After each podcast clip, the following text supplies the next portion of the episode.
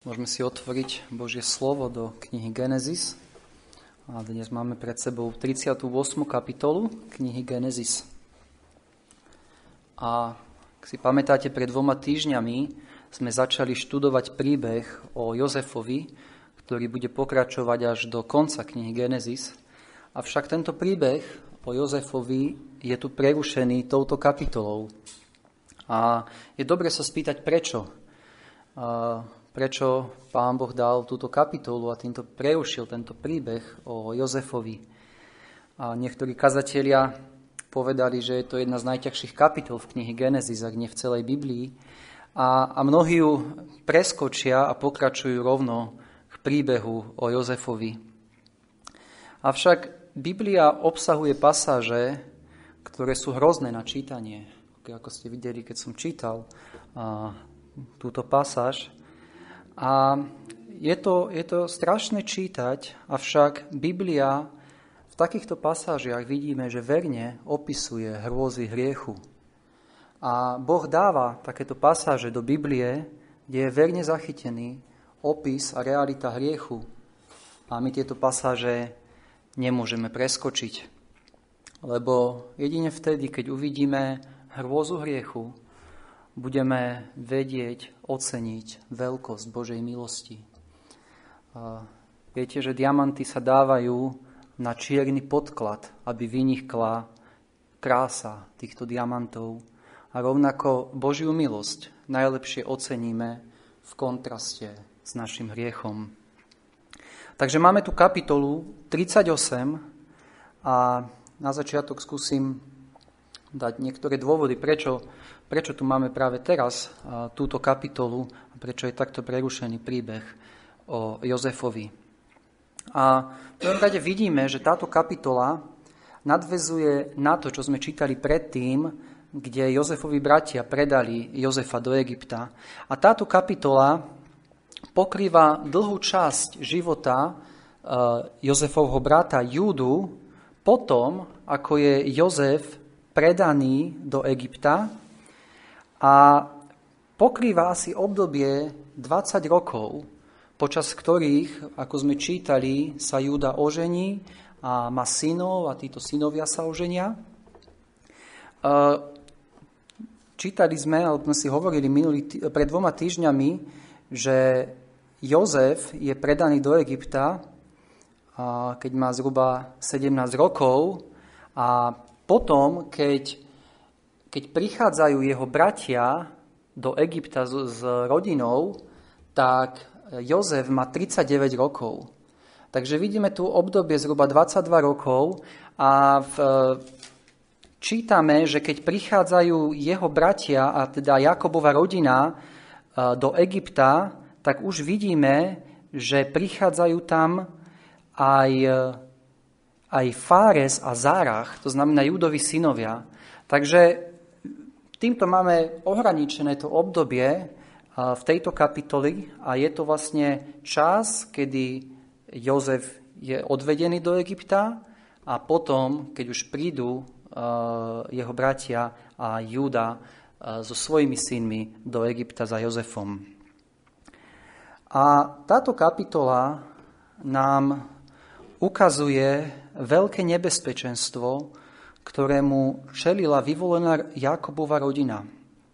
Už v skôrších uh, kapitolách sme videli, uh, aké veľké nebezpečenstvo bolo pre Jakobovú rodinu asimilácia s obyvateľmi Kananu cez zmiešané manželstva. Videli sme, že to bolo veľké pokúšanie uh, tejto vyvolenej rodiny. A verím, že Mojžiš chcel aj touto kapitolou aj Izraelcom na púšti, ale aj nám ukázať, aké silné je toto nebezpečenstvo miešania sa so svetom.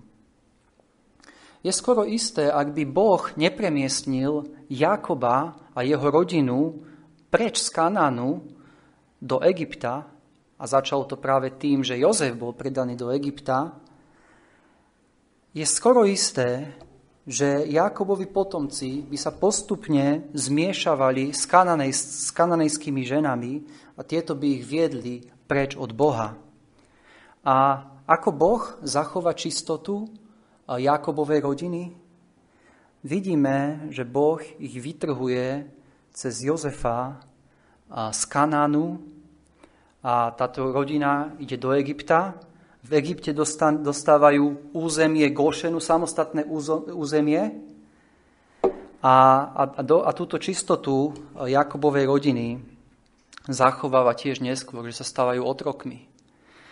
Takže vidíme, na pozadí tohto všetkého Boh mocne koná a týmto spôsobom chce zachovať Jakobovú rodinu a jeho potomstvo od toho, aby sa úplne zmiešali s kananejskými ženami, ktoré by ich viedli preč od Boha.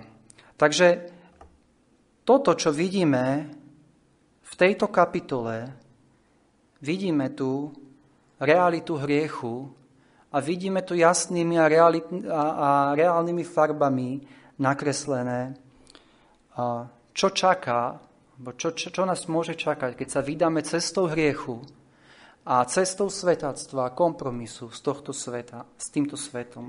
Toto je to, čo, čo ponúka svet. A, takže videli sme, že kapitola nám ukazuje veľké nebezpečenstvo, čo nás čaká, ak sa budeme zmiešavať s týmto svetom.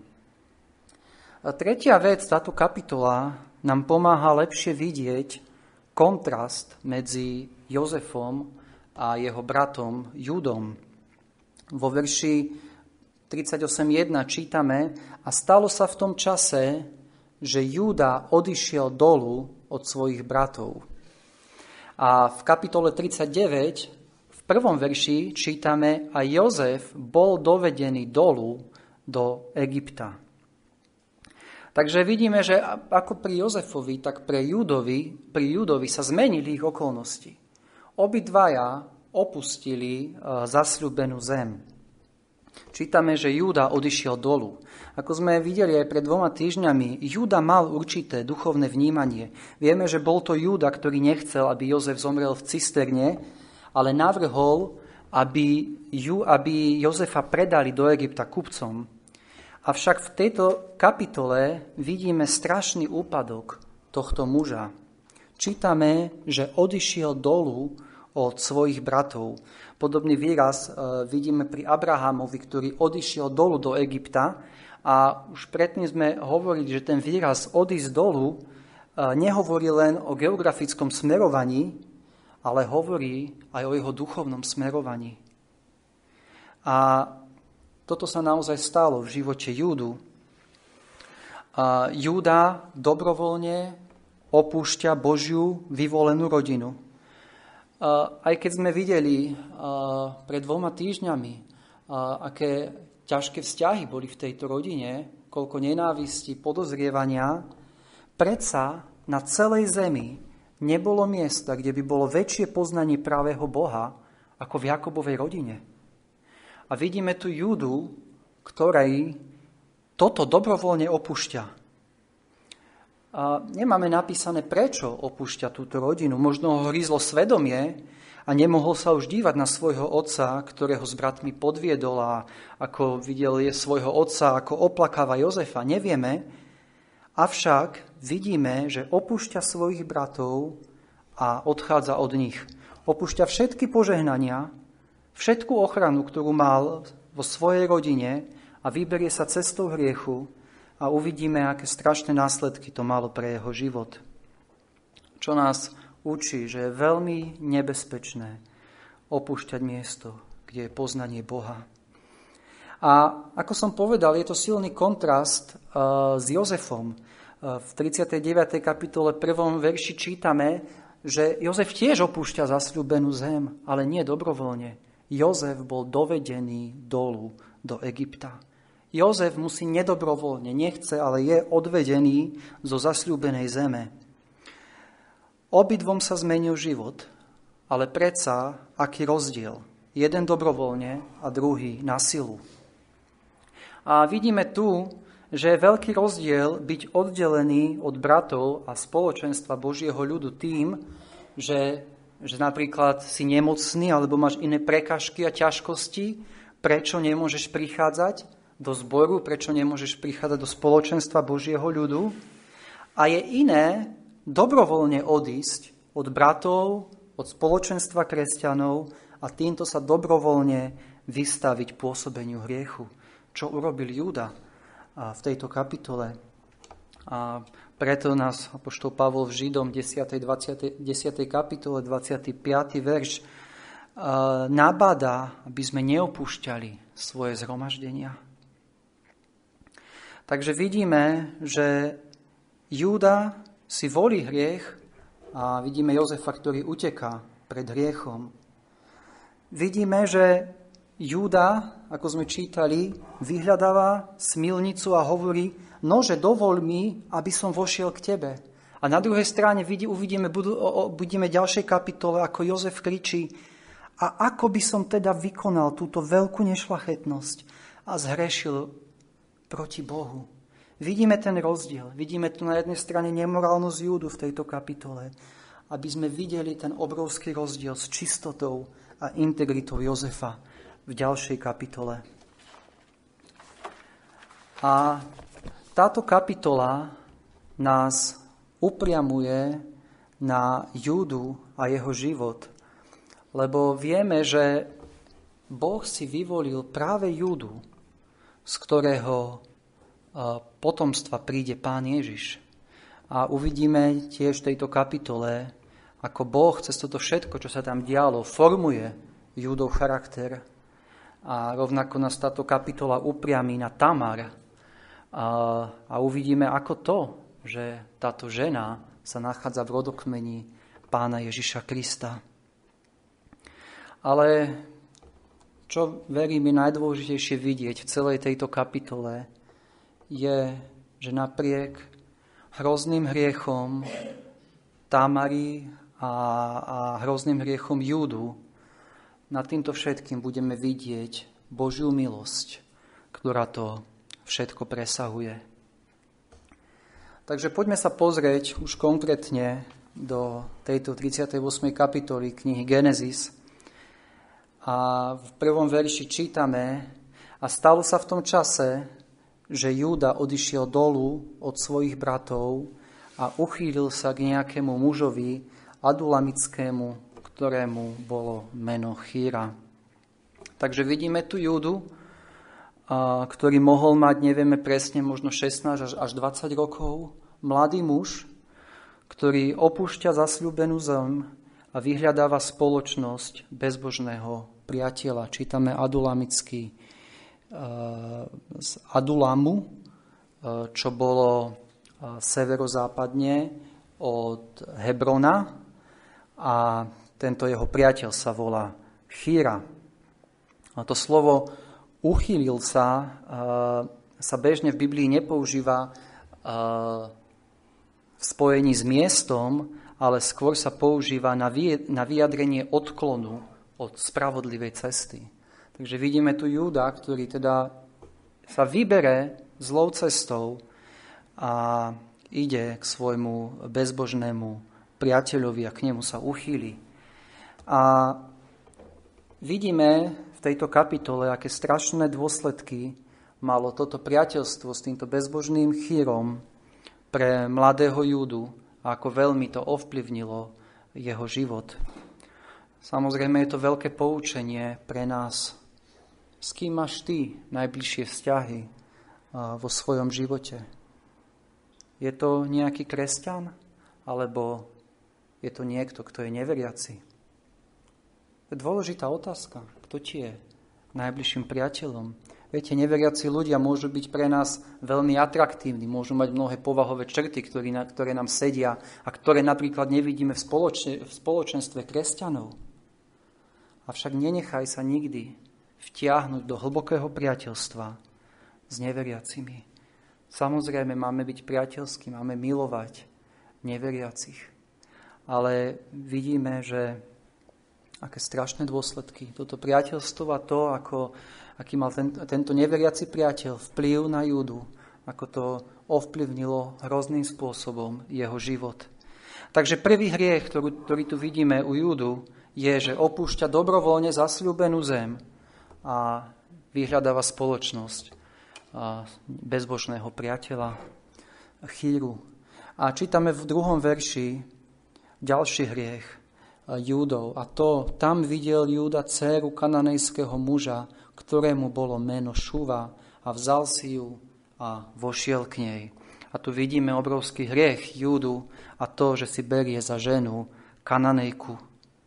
Júda vedel, že to nemá robiť. Juda, Juda vedel o tom, ako jeho starý otec prikázal jeho otcovi, nevezmeš si ženy z dcer Kanánových. Vedel o tom a predsa to Júda robí. Pamätajme si, aký bol Júda horlivý s bratmi, keď bola poškvrdená Dína. A ako vymysleli tú, e, tú, e, tú pascu, aby, aby sa ob, e, Sychemania obrezali aby to vyzeralo, že, že nechcú sa e, miešať e, s bezbožnými, s kananejcami. Júda tam bol veľmi horlivý. A teraz čítame, videl dceru kananejského muža, ktorému bolo meno Šúva a jednoduché konštatované, vzal si ju a vošiel k nej. Tieto slova nám viacej hovoria o, žiadosti, o žiadostivosti, ktorá, ktorá bola v srdci Júdu ako o tom, že by skutočne miloval túto ženu. A preto to hriešne konanie nemal žiadnu výhovorku, lebo vedel, že to nemá robiť. A koľko príbehov by sa dnes dalo spomenúť s podobným scenárom? Mladí ľudia, ktorí chodievali s rodičmi do zhromaždení Božieho ľudu, prídu do tínežerského veku, nájdu si neveriacich priateľov, opustia zhromaždenia, sú v zlej spoločnosti, dajú na rady svojich bezbožných priateľov, potom sa nerozumne oženia, miesto toho, aby počúvali rady svojich zbožných rodičov. A život ide ďalej a ďalej k horšiemu. A toto vidíme u Judovi. A preto Apoštol Pavol v 1. Korinským 15.33 píše, Nedajte sa zvádzať. Zlé reči, lebo to slovo sa dá preložiť ako aj spoločnosť, kazia dobré mravy. Chrán sa od spojenectva s neveriacimi priateľmi. A rovnako ako tu vidíme, z neveria, e, neveri, e, zväzky manželské s neveriacimi. Takže rodičia musia strážiť s kým sa priatelia ich deti. To je povinnosť každého rodiča. A Jakob v tomto zlyhal, keď neustrážil, s kým sa priatelia jeho synovia. Podobne ako pri Díne, keď ju neustrážil. A možno Jakob v tomto prípade tak žialil za Jozefom a celé, celá jeho mysel bolo iba pri Jozefovi, že zabudol sa, sa starať o zvyšných synov, čo žijú, ako žijú a vidíme, že diabol to zneužil a Júda odchádza za e, svojim neveriacim priateľom. Takže vidíme, videli sme druhý hriech, že si berie ženu kananejku. A vidíme tu ďalší hriech v tejto špirále, do ktorej sa Júda dostal a je a to, že svojich synov vôbec nevedie k Bohu. Od verša 3 čítame, a žena počala a porodila syna a nazval jeho meno Er a zase počala porodila syna a nazvala jeho meno Onan a ešte porodila syna a nazvala jeho meno Šela. A vtedy bol v Chezibe, keď ho porodila. Takže uh, Júdovi sa narodia traja synovia. Er, Onan a Šela. A vidíme eh, od verša 6 bezbožnosť týchto synov. Vo verši 7 čítame, ale Er, prvorodený Judov, bol zlý v očiach hospodinových a preto ho zabil hospodina. Toto je to, čo čítame o jeho prvorodenom synovi. Er bol notorický bezbožník. A je to strašné, čo čítame, že preto ho Boh zabil. Nevieme dôvod, čo robil tento, uh, tento Er, uh, čo bol ten hriech, ale sa pozrieme ďalej, ako Boh naložil s Onanom, je možné, že, že opäť to súviselo s nejakou sexuálnou nemorálnosťou. A vidíme, že ako Boh má právo dať život, tak Boh má právo ukončiť život. A, a Mojžiš tu jasne hovorí, že, že toto, že, že Er zomrel, bol Boží trest za jeho bezbožnosť. Strašný bezbožník musel byť tento Er. Takže zomie, zomiera Judový prvorodený syn Er a e, čítame, že e, tento Er mal za manželku Támar. Potom vzal Juda Erovi svojmu prvorodenému ženu, ktorej bolo meno Támar. Takže zostáva po Erovi manželka Támar ako vdova. A čítame ďalej, že potom, ako Er zomiera, podľa švagrovského práva si jeho, si jeho brat Onan berie Tamar za ženu. A Júda povedal Onanovi, vojdi k žene svojho brata a vezmi si ju za ženu podľa švagrovského práva a vzbuď svojmu bratovi e, semeno. V dnešnej dobe už toto nepoznáme, ale v tom čase existovalo niečo ako švagrovské právo, a bol to zvyk, ktorý sa neskôr stal súčasťou aj Mojžišov, Mojžišovho zákona a čítame o tom v knihe Deuteronomium v 25. kapitole, kde čítame, keby bývali bratia spolu a jeden z nich by zomrel a nemal by syna, žena toho mŕtvého sa nevydá von za cudzieho. Jej švagor vojde k nej a vezme si ju za ženu, švagrovským právom a bude, že prvorodený, ktorého porodí, bude stáť na mene jeho brata, toho zomrelého, aby nebolo vytreté jeho meno z Izraela. A ďalej sa píše, keby nechcel človek vziať si svoju švagrinu vdovu za ženu, čo má táto robiť. Takže vidíme, že toto švagrovské právo uh, bolo aj súčasťou uh, Mojžišovského zákona a účel tohto nariadenia bolo, aby nebolo vytreté meno zomrelého brata. To znamená, že prvorodené dieťa z tohto manželstva nieslo meno zomretého brata a tiež dedilo jeho majetok. Takže keď sa pozrieme do našej kapitoly, vidíme Júdov, ktorý povedal Onanovi, vojdi k žene svojho brata a vezmi si ju za ženu podľa švagrovského práva a vzbuď svojmu bratovi semeno. A toto Onan na povrch robí. E, čítame, že vo verši 9, ale Onan vedel, že to nebude jeho semeno a tak bývalo, keď vošiel k žene svojho brata, že zahubil seme, vypustiac ho na zem, aby nedal semena svojmu bratovi. Takže Onan navonok rešpektuje vôľu svojho otca a tento zvyk, ktorý tam bol, ale v skutočnosti nechce splodiť potomka pre svojho brata, ktorý by mal privilégia prvorodeného, pretože tieto práva si chcel nechať pre seba. A preto tu vidíme ten strašný hriek, že, že Onán koná tak, aby Támar nikdy neotehotnela.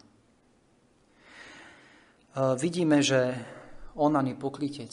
Na povrch sa tvári ako Tamarin manžel, no na druhej strane e, neplní si povinnosť a nechce jej zbudiť potomka, po, e, ktorý by bol a dedil po Érovi, po jej mŕtvom mužovi. Takže Tamar mala právo, aby, aby, mal Onan, aby mala s Onanom potomka po svojom mŕtvom mužovi a vidíme tu Onana, ktorý jej toto právo upiera. Ale a ďalej čítame, ale to bolo zlé v očiach hospodinových, čo urobil a zabil jeho. Možno sa nám to zdá malá vec, keď tu čítame, že a, akým spôsobom Onan bránil počatiu Tamar, ale v konečnom dôsledku Onan týmto hrešil priamo proti Bohu. Vieme, že Boh povedal Jakobovi, požehnané budú v tvojom potomstve všetky čelade zeme. A tu vidíme Onana, ktorý hrieši priamo proti Božiemu zámeru. A je to o to horšie, že Mesiáš mal prísť z Júdu a keby Onan takto nezrešil, mohol mať možno on práve to privilegium byť jedným z predchodcov Mesiáša a Krista. Ale vidíme, že Onan tu ide úplne priamo proti Božiemu zámeru, tomu, že bude to cez Júdu, ktorý vyjde, e, ktorého pôjde línia k Mesiášovi. Ale nie, Júda tak nechce. A vidíme tu, že Boh aj, aj Onana pre tento strašný hriech zabije.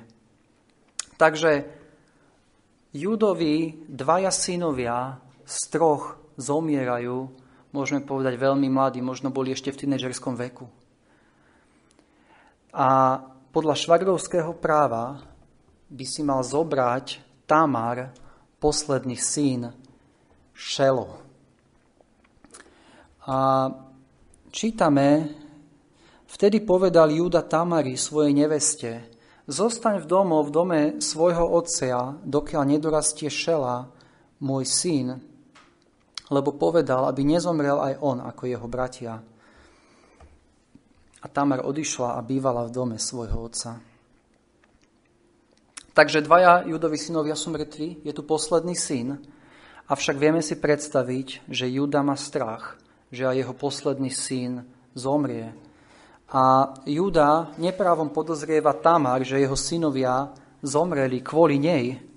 Možno si myslel, že na Tamar je nejaká kliatba, a preto jej nechce dať svojho tretieho syna a zámienku, ktorú si preto dá, je, že Šela je príliš mladý, aby sa ženil. Čítame Šela, môj syn, aby nezomrel aj on a jeho bratia. A posiela Tamar, aby bola vdovou u svojho otca až do času, kým Šela nevyrastie. Avšak čo je hrozné na tomto je, že Júda v skutočnosti nikdy nechcel dať Támar Šelu. Čítali sme to, aby nezomrel aj on ako jeho bratia. Takže Tamar je v ťažkej situácii, pretože nie je skutočná vdova, podľa práva jej manželom je Šela a preto sa nemôže vydať. Takže tuto vidíme ďalší strašný hriech a, Judov a to, že, že týmto spôsobom podvedie Támer, ktorá je v očakávaní, že keď vyrastie Šela, a, podľa švagrovského práva má právo, aby bol jej manželom, ale Juda v konečnom dôsledku nechce tohto syna e, jej dať. Takže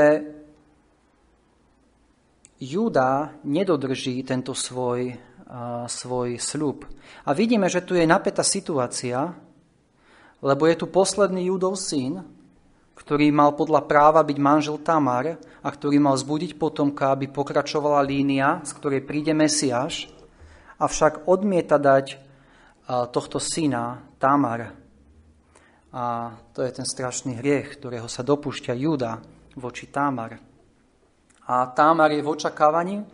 Z začiatku určite čakala, kým dorastie Šela a že Šela sa stane jej mužom.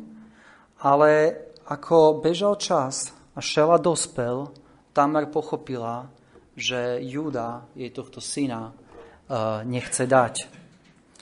A v ďalšom texte vidíme, čo, čo robí v tejto situácii Tamar. A teda Tamar odíde a býva v dome svojho otca.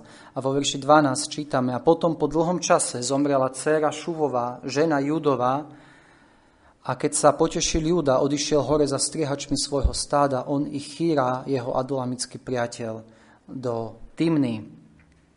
A Támar bolo poved oznámené, že, vra, že vraj hľa tvoj svokor ide hore do Timny strihať svoje stádo. Takže keď už je Tamar presvedčená o tom, že Júda ju podviedol a nechce jej dať šela za, za manžela, aby jej zbudil potomstvo, Tamar zoberie veci do svojich rúk a vymyslí plán, ako sa domôcť svojho práva na vzbudenie potomka po svojom manželovi. A keď je oznámené, že Júda ide na slávnosť strihačov oviec do Timny, zloží šaty vdovstva, dá si závoj a čítame, že sa posadí k bráne ako smilnica. Strašné si predstaviť, akú povesť musel mať Júda, keď, keď Tamar vie predpokladať, aký, ako asi Júda bude reagovať, keď uvidí smilnicu.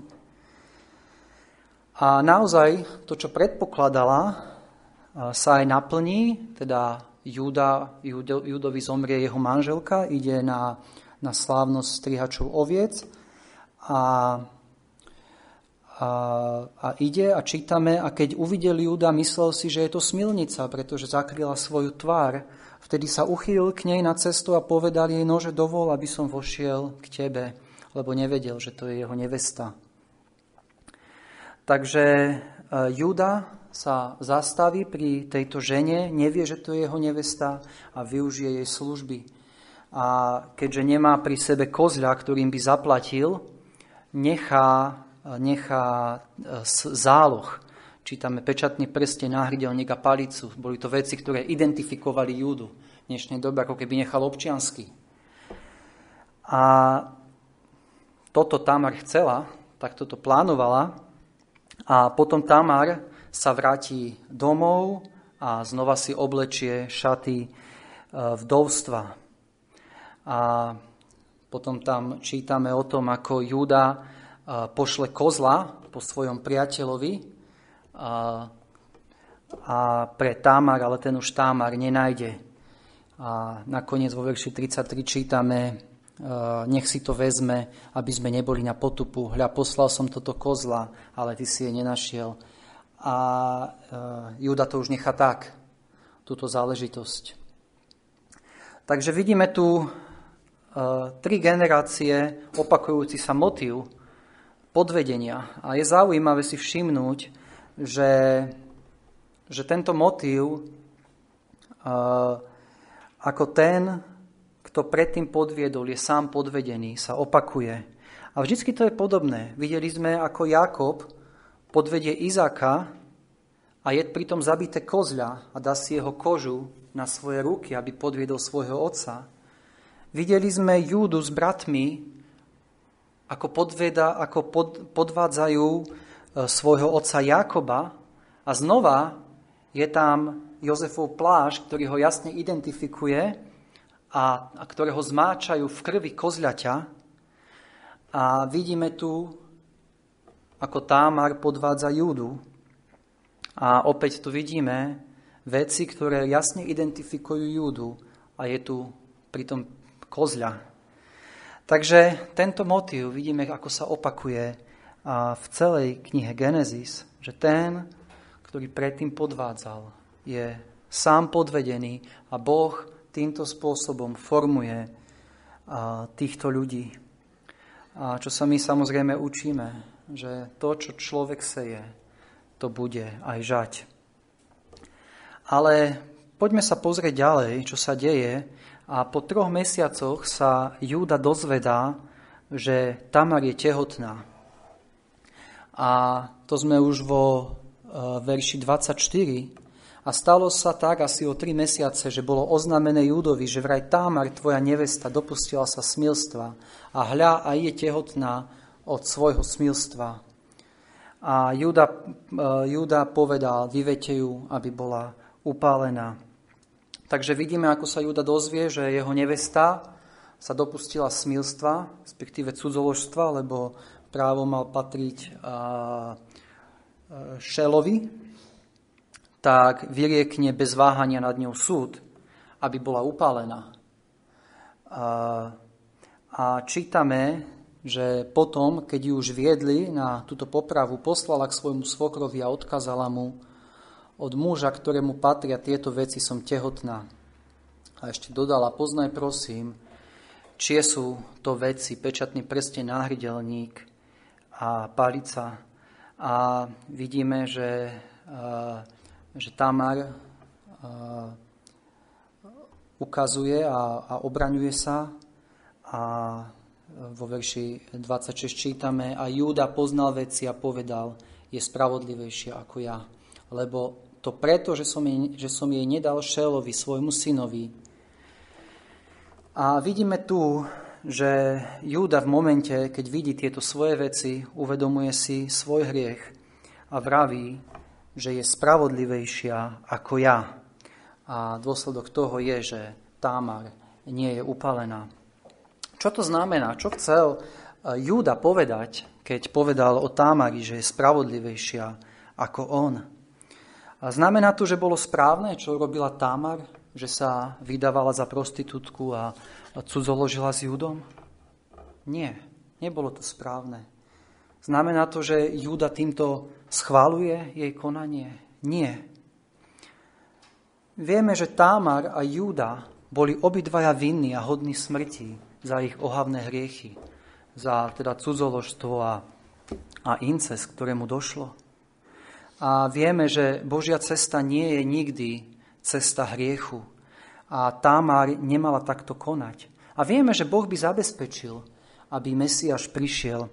Videli sme dokonca e, v Deuteronomium, že aj Mojžišovský zákon poznal prípad, keď si brat nechcel zobrať vdovu po svojom bratovi, ako sa to malo riešiť. Takže to, keď e, Júda vraví o Tamar, že je spravodlivejšia ako on, neznamená, že schváluje to, čo spravila a že ju to ospravedlňuje. Avšak, keď Júda porovnáva jeho hriešne konanie s konaním Tamar, vidí, že Tamar záležalo na tom, aby pokračovala zasľúbená línia, z ktorej má aj výsť Mesiáš, a hoci použila hriešne prostriedky, jej srdce smer, e, sledovalo správny smer a chcela iba to, na čo mala právo. A keby jej Júda dal šela, na ktorého mala právo a ktorého jej on slúbil, nemusela by Tamar v pokušení takto konať. A toto je to, v čom bola Tamar spravodlivejšia ako Júda. A vidíme, že Júda je v momente, keď uvidí e, veci svoje usvedčený zo svojho hriechu. A vyznáva to. A Júda poznal veci a povedal, je spravodlivejšia ako ja, lebo to preto, že som jej nedal Šelovi, svojmu synovi. A vidíme tu Júdu, ako číni pokanie a v tom, že upieral jej právo na potomka. A hneď v tomto verši vidíme úprimnosť a skutočnosť tohto pokania, kde čítame a viac jej nepoznal. Viac jej nepoznal. Júda sa už nikdy nevrátil k tomuto hriechu. Čo sa z tohto učíme? Dajme si pozor, aby sme neboli tvrdí na druhých kvôli tým hriechom, ktoré u seba tolerujeme. A tým by sme sa sami odsudili. Vidíme tú vec. Júda bol veľmi tvrdý a rýchly vyrieť súd, upáliť ju kvôli cudzoložstvu. A pritom bol to on sám, ktorý tiež cudzoložil. Takáto je naša hriešna prírodzenosť. Veľmi radi ukazujeme na druhých a pritom podobné hriechy sú v našich životoch, ale na seba nie sme takí tvrdí ako na tých druhých. A druhú lekciu, ktorú sa môžeme naučiť, je, čo sa učíme od Júdu, je potrebujeme vyznať svoje hriechy a milostivo zaobchádzať s tými priestupníkmi, ktorých prestúpeniu sme svojim konaním dopomohli. Vidíme, že keby Júda dodržal svoj sľub, nebola by Támar možno takto konala a nemuselo k tomuto dôjsť. Poviem príklad. Napríklad svojou lahostajnosťou vyprovokujem niekomu k hnevu. Hej, a potom začnem súdiť toho, ktorý sa nahneval. Som čítal od Hudsona Taylora, ktorý napísal, že môjim najväčším pokušením je, že sa neovládnem nad lajdáctvom a neschopnosťou u tých, na ktorých som sa spoliehal. Ďalej píše, nemá cenu strácať trpezlivosť, jedine vľúdnosť. Ach, je to ale skúška. To povedal Hudson Taylor. A ak ja vyprovokujem svojim správaním niekomu, niekoho k tomu, že sa neovládne a vybuchne, musím byť veľmi, veľmi pomalý súdiť toho človeka. Takže videli sme tu Júdu, ktorý činí pokanie, ktorý je usvedčený a ktorý vyznáva svoj hriech.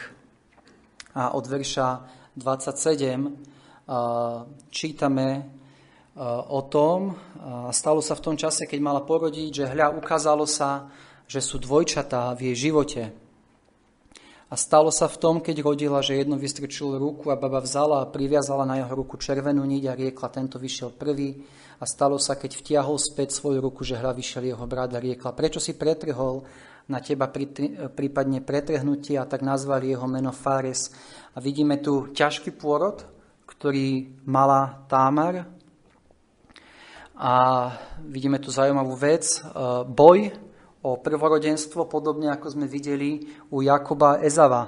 Vidíme, že najprv vyjde ruka Záracha a e, je, je identifikovaný ako prvorodený, dostane e, červenú, červenú niť na ruku, avšak potom, potom Fáres sa narodí ako prvý. A vieme, že Fáres je v línii tej, z ktorej neskôr príde Kristus. Takže toto sme mali príbeh, záznam o Jud, Judovi a živote a Támar. Avšak na záver chcem, aby sme videli to najdôležitejšie v tomto všetkom, a to je Božiu milosť, ktorá toto všetko prevládne. A je to Božia milosť, ktorá koná v rozpore so všetkými očakávaniami. Pozrieme sa na túto kapitulu. Keď sa pozrieme na Tamar a keď sa pozrieme na Júdu, keď vidíme tie strašné hriechy, ktoré sa tam dejú, toto sú ľudia, ktorých si Boh vyvolil ako líniu, z ktorej príde Kristus. Toto sú stvorenia, ktorých si Boh vyvolil kvôli Kristovi. A čo iné ako Božiu milosť v tomto všetkom vidíme? V prvom rade vidíme Božiu milosť na Júdovi. Čítali sme, ako mu Boh cez toto všetko ukazuje jeho hriech a, a vyznáva, je spravodlivejší ako ja. Júda je lámaný, je usvedčený a Júda činí pokanie, čo vidíme v tom, že už je nikdy viacej nepoznal. Ale Boh týmto pripravuje Júdu na stretnutie s Jozefom. Ak si spomínate, keď, keď prišli Jozefovi bratia k Jozefovi, tak vidíme, že Júda je iný. Je to Júda, ktorý, ktorý hovorí za svojich bratov a, a hovorí, preto prosím, nech teraz zostane tvoj služobník miesto chlapca za sluhu svojmu pánovi a chlapec nech ide hore so svojimi bratmi. Vidíme postoj Judovho srdca. Juda už nie je taký, ako bol predtým. A, a Boh menil Júdu cez toto všetko a potom nakoniec, keď čítame Jakobovo požehnanie, tak Jakob hovorí o Júdovi, Júda, Teba budú chváliť tvoji bratia. Tvoja ruka bude na ších tvojich nepriateľov. Kláňať sa ti budú synovia tvojho otca. A ďalej a ďalej.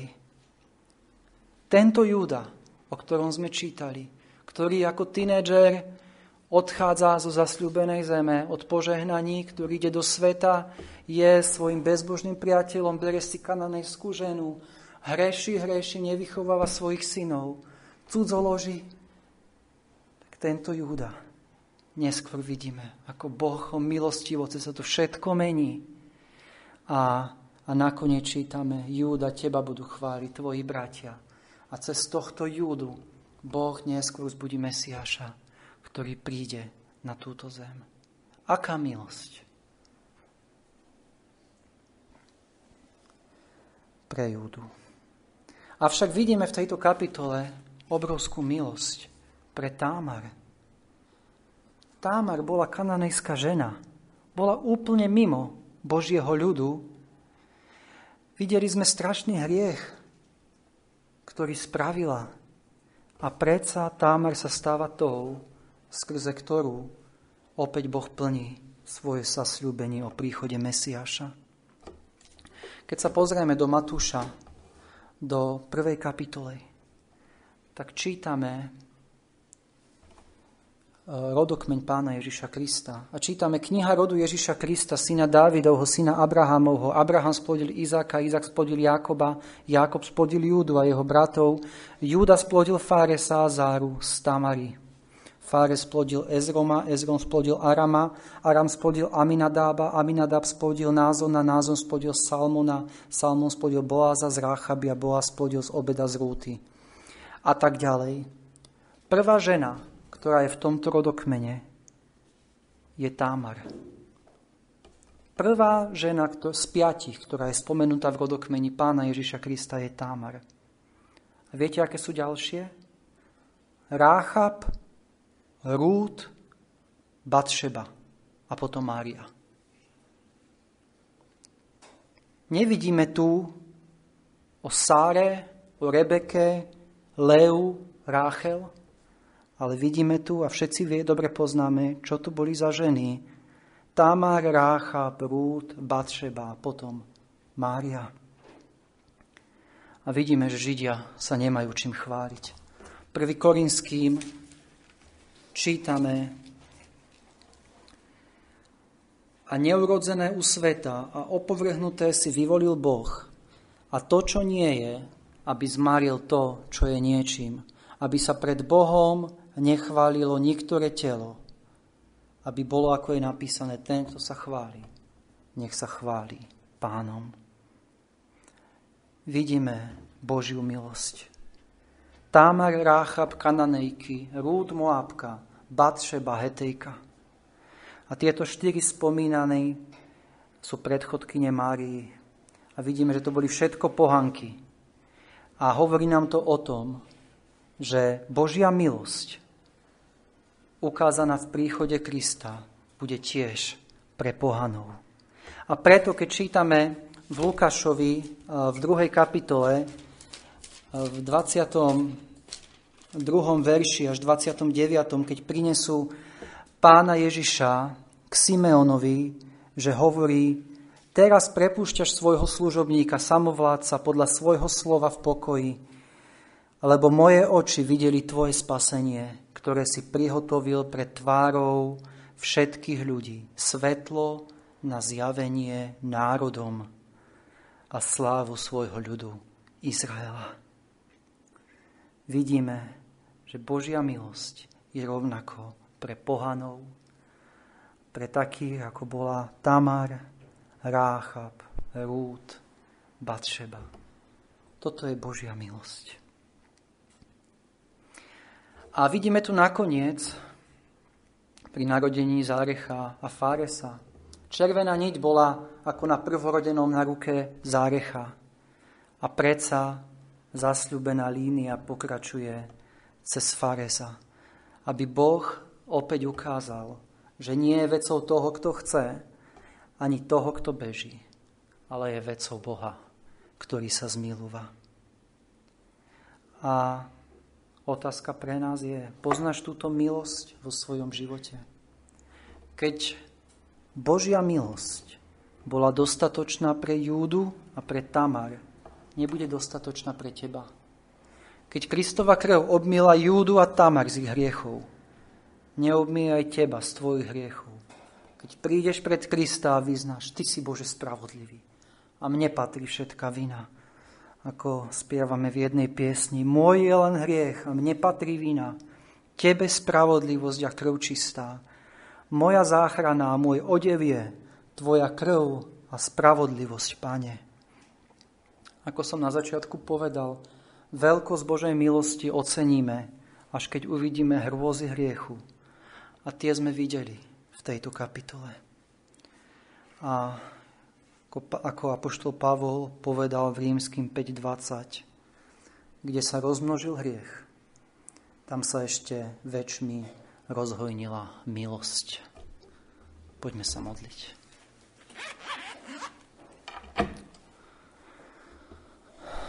Náš drahý nebeský oče, ďakujem, že nám zjavuješ realitu a hrôzy hriechu. Ale ďakujem, že nám rovnako zjavuješ Tvoju veľkú milosť a to, že krv Tvojho milovaného Syna očistuje od každého hriechu, aj od tých najväčších, ktoré sa nám môžu stať. Ďakujeme, Páne, že Ty si Boh, ktorý konáš, ktorý cez dokonca cez takéto hriechy a takéto udalosti strašné v životoch uskutočňuješ svoje plány. Vedieš ľudí k pokániu, meníš charaktery a naplňaš svoje zámery. Ďakujeme, Páne, že si taký dobrý Boh, taký všemohúci, taký milostivý. Amen.